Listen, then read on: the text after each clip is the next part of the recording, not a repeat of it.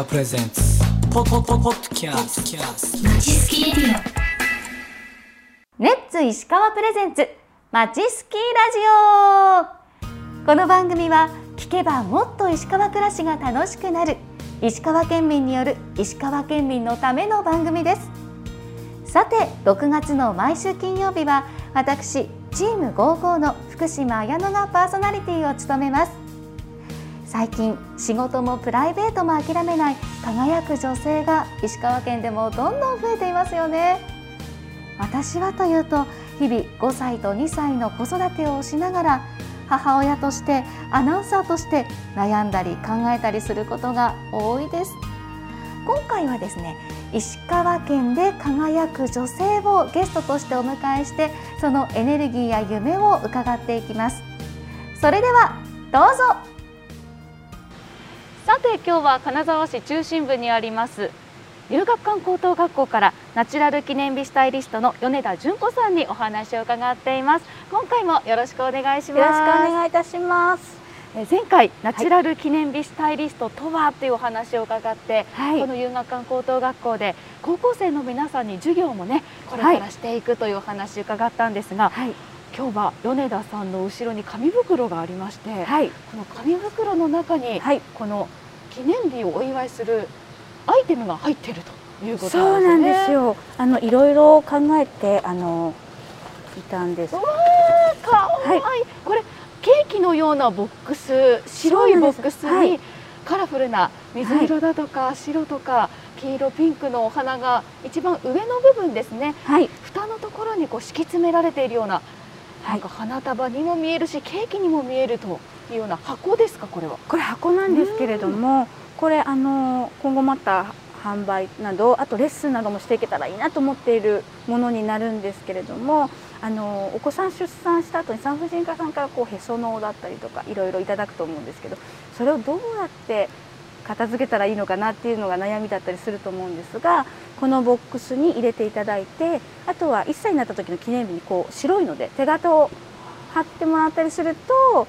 そのまま例えば大きくなってお家を出る時にお渡しできたり渡せてプレゼントできたりとかしますしあとはこの中にあのプレゼントボックスギフトボックスなのでお家で結構ペットを飼ってらっしゃる方多いと思うんですけれどもそういう猫ちゃんとかワンちゃんとかペットちゃんのお菓子とかおもちゃとかを入れていただいてちょっと、えっと、一緒にお写真撮り。今すごいあのペットちゃんのフォトブースとかも流行っているので、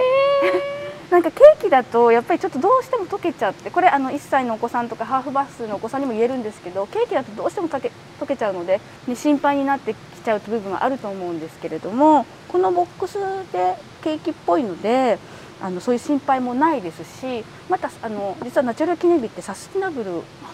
を大切にしているので。だからナチュラルなんですね。そうなんですよなのでこのボックスは何度でも使っていただけるようにいろいろ収納していただけるようにとちょっと開発というかしたものになります使い捨てではなくはいずっとその子と一緒に共にはい歩んでいけるように、いけるように役割を変えながらそうですね。るっていうはいものなんですね。そうなんですよ。えー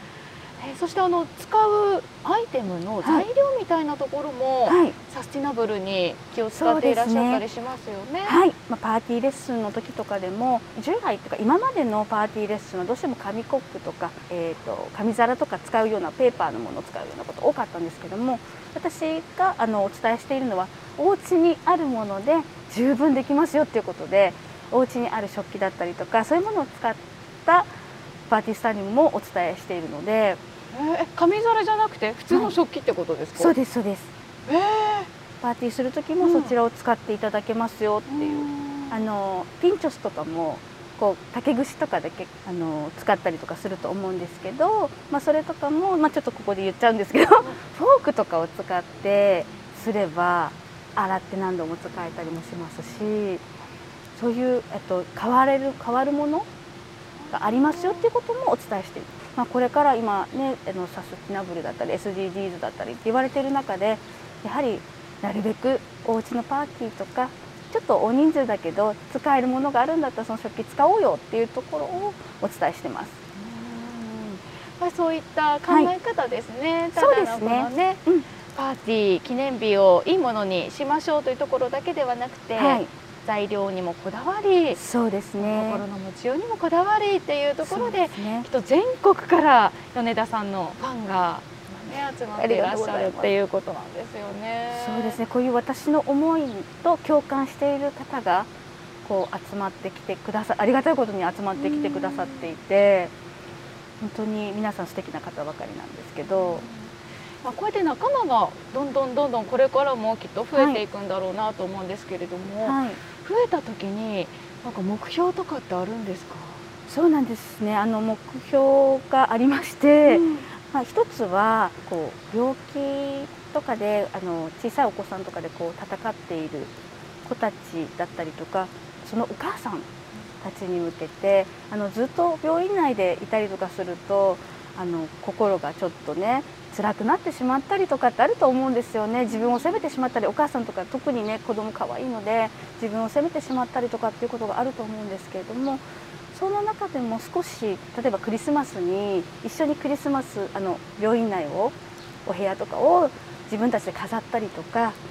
あとはそれのお手伝いに行かせていただいたりとか、まあ、今コロナ禍なので Zoom でこういうふうに作るとちょっと可愛くできますよとかって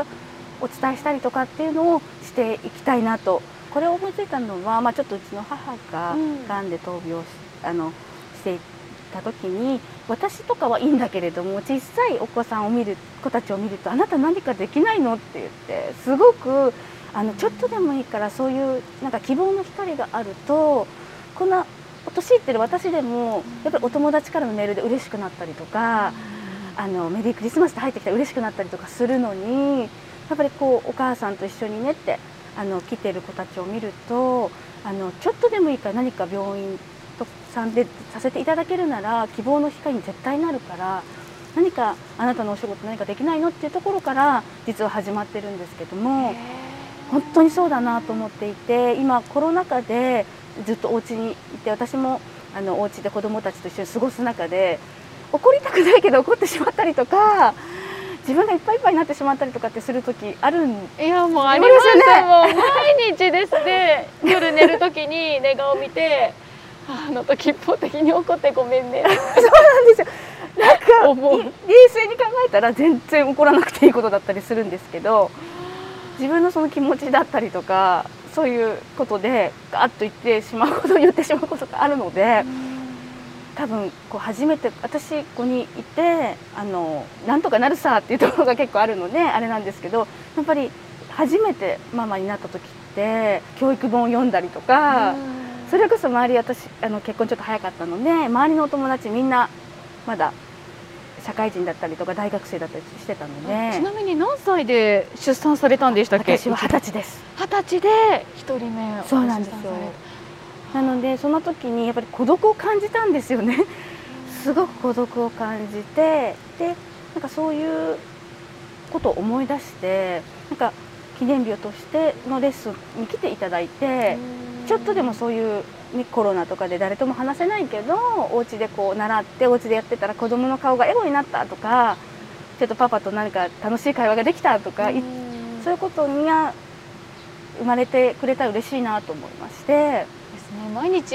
忙しいとね、だんだん余裕がなくなってきて。そうなんですよ。お母さんの心の余裕って家族の健康状態にも関わってくるという本か当にそうなんですよ雰囲気がね変わることってありますよね。本当にそうなんですよ。なのでまあその広く見るとみんなコロナでねお家にいたママも病院の中にいたママもみんなが幸せになってとかちょっとでもあーなんか楽しいとか幸せってあの思っていただけるなんかちょっとおこがましいんですけどそんなお手伝いというかそんなことができたらいいなと思ってますね。ですね。病院にいるときっとね行動も制限されてしまうので。そうなんです。本当にそうですよね。なんか出産の後もそうなんですけどこう産んだ後1ヶ月ぐらい実家にいて でもう赤ちゃんのとのこう、ね、やり方がわからない中お祝いに来ていただいたりとかして対応したりとかすごく疲れちゃったりとかはいするじゃないですいか。だからやーしますよね。もう思い出すと大変だったなって。そうなんですよ、もうお母さんになったら産後っってお母さんになってから産後ってずっとだと思っていて私は。あ産後は1年とか産休の時だけじゃないっていう,、そうですね。あのもう本当にずっとなんですよね。今でも2歳とかになってますけどああ一人で出したいと思う時もあるので、ちょっとこの1時間だけでも寝,、ね、あの寝させてほしいとかでも寝れないじゃないですか、睡眠不足にもなるし、ね、自分のご飯とかも子供優先なので自分のご飯とかもちゃんと食べれなかったりとかなんかそういうことをすごく改善というかあのみんなが産みたいなとかみんなが産後って楽しいなって疲れるばっかりじゃないんだなとか思ってもらえるような社会づくりもしていきたいなっていうのがありますね。うん。そうですね、はい。なかなか相談先もなかったりだとか。そうなんですよね。うん。あとはこう自分がリフレッシュできる場所ももちろん必要だし家族と楽しめる瞬間ってどうしてもそれを準備するのも自分だし片付けるのも自分だしって思うとなんかそういうことするのも億劫になりますよね。なったりとか余裕がなかったりそうなんですよ。私もそれが本当にあって、こうパーティーのこう楽しくさせしながらに。これをまた片付けを自分でやるのかって思うと、あの、えーって思う瞬間瞬間がやっぱりありまして。で、今、あの、私の中で編み出したのが、一緒にするっていう。そこさえもイベント化するイベント化する、もう子供たちも一緒に手伝っていただいて。準備からそう、準備から。で、どういうパーティーを開くっていうところから。そうすると、それも、あの、今は国とかにすごく興味があるので。国？国です。うんじゃあどんなパーティーがする？国興味あるなと思ってじゃあ国の本いろんな世界の絵本とか買ってきてここの国はこういうふうにやってるからこれをじゃあ作ってみようかじゃあどんなふうにしたらいいかなとかどんなふうにしたらそういうその国っぽくなるかなとかちょっとディズニー映画からヒントを得たりとかしてやってます。それいいですね。そうですね。あそれでこう計画性だとかどういうふうに調べたらできるかとか、うんうん。実現するにはどうかとか実際にやってみてどうかっていう,、そうですね。一連のストーリーでこれまた子供も親も成長、あそうです。そうですそうねでママも疲れないっていう疲れ一人で頑張らなくていいのであ家族です 一人でやると本当に疲れてお料理も待たせなくちゃいけないし、ね、ですよね。もう提供する側になっちゃうのでそうなんです。パーティーを。そうなんです。でまだまだみたいな感じになって。でお写真とかちょっとせっかく可愛く作ったのにお写真も撮れないまま終わったりとかってありますよね。あります。でもう自分だけがバタバタみたいな。そうなんです。みんな可愛い格好してるのに自分だけ汗かいてるとかってありますよね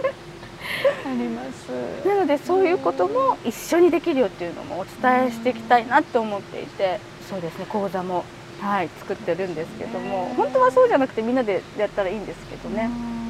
本当にいろんな方に何でしょう伝えられることがありますね、はこの産後のママだけじゃなくて、はい。病気の子供そうですね。そのご家族高校生ってその立場立場でここを捉えるというか。はい準備をする人を喜ばせる、はい。ね、その顔を見てそれがまた思い出になってもう一回やりたくなるっていうような、そうですね。うん。本当にそうなんですよね。あと本当に年間プログラムでやってるお子さんとかも一緒に考えようっていうことを言っていて、そういう自分同じ子供なので子供からしたらどういうことしたら嬉しいのとかっていうことも一緒にやってるんですけれども大人だと大人の頭で考えてしまうところは子供は同じ同世代なのでそういうふうに考えて自分が嬉しいことっていうので考えてでそういうところに目を向けていくので我が家の子供たちにもそういうふうにお伝えてるんですけどもやっぱりそういうところに目が向くようにアンテナが張るようになってで自発的にそういう言葉を言ってくれたりとか、ね、募金とかもしたい。でどうしたらいいのってテレビを見ててこういう子たちに募金したいんだけれどもでアメリカとかだったらそれが当たり前海外だと当たり前だったりするじゃないですか。例えば、ね、サンタクロースの存在を知ってしまいましたじゃあこのサンタクロースで今まであのしてたお金をじゃあそういう子たちにプレゼントしようかとか親子で話し合ったりするんですよね。で日本はそれがないのでどんどんそういうことも子どもたちも伝えていきたいなと思っていてそうすると感謝する気持ちだとかいろんなことにつながっていくなっていうのがあるのでつながりますね、はい。人間として大事な部分。ね。人の役にどうやったら立てるかなとか、はい。どうやったらこの人に必要とされるかな喜んでくれるかなっていうのって、はい。もう一生必要な考え方ですもんやっねぱ。り心とこ最近本当に感じるんですけど心と心って大つながることって大事でそこに 邪悪な気持ちが入るとあれになるんですけどやっぱり最後は人って心なのであの人にこうよくしていただいたからやっぱり助けなくちゃって思ってみたりとかあのあの人にこうしてもらったからやっぱり私もやらなきゃっていうそういうところにつながってくるのかなって。自分も、ね、そう考えるとそうなので子どもたちにもそういう心っていうかあの競い合うことも大切だけれどもそうやってちょっとこう寄り添うこととか、あの大切だよっていうことを自分で感じてほしいなと思っていて。もう本当にその記念日をお祝いするっていうのはあくまでも手段であってはい、伝えたいところは本当に大事なこうね人間のそうですねねええーなくてはならない部分を育てていらっしゃるんだなっていうのがうん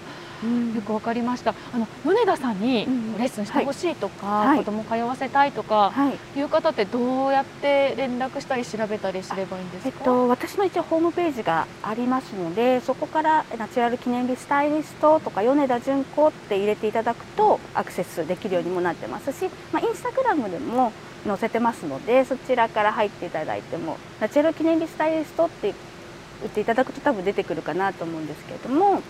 はい、それでアクセスしていただけたらと思います。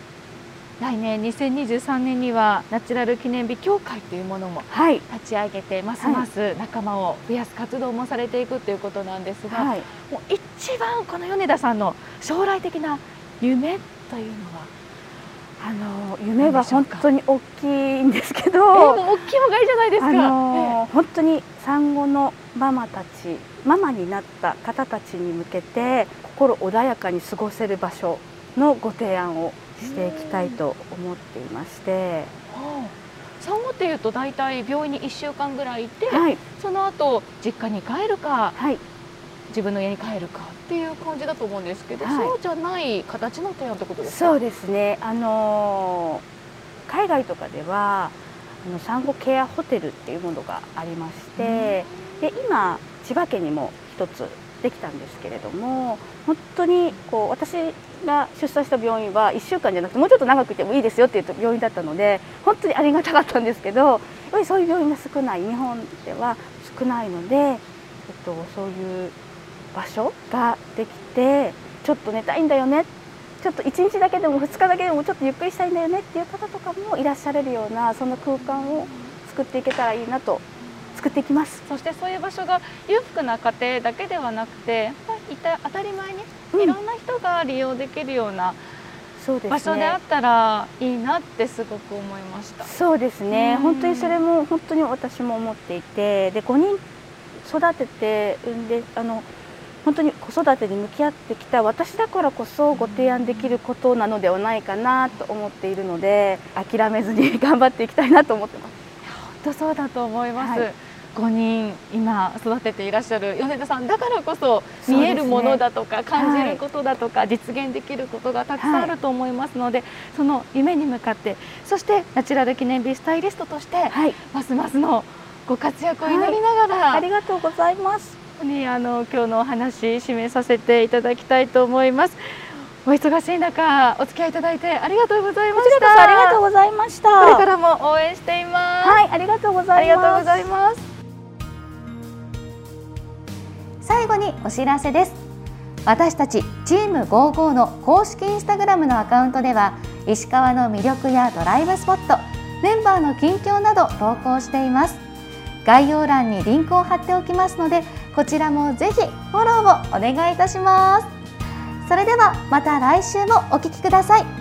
レッツゴーゴー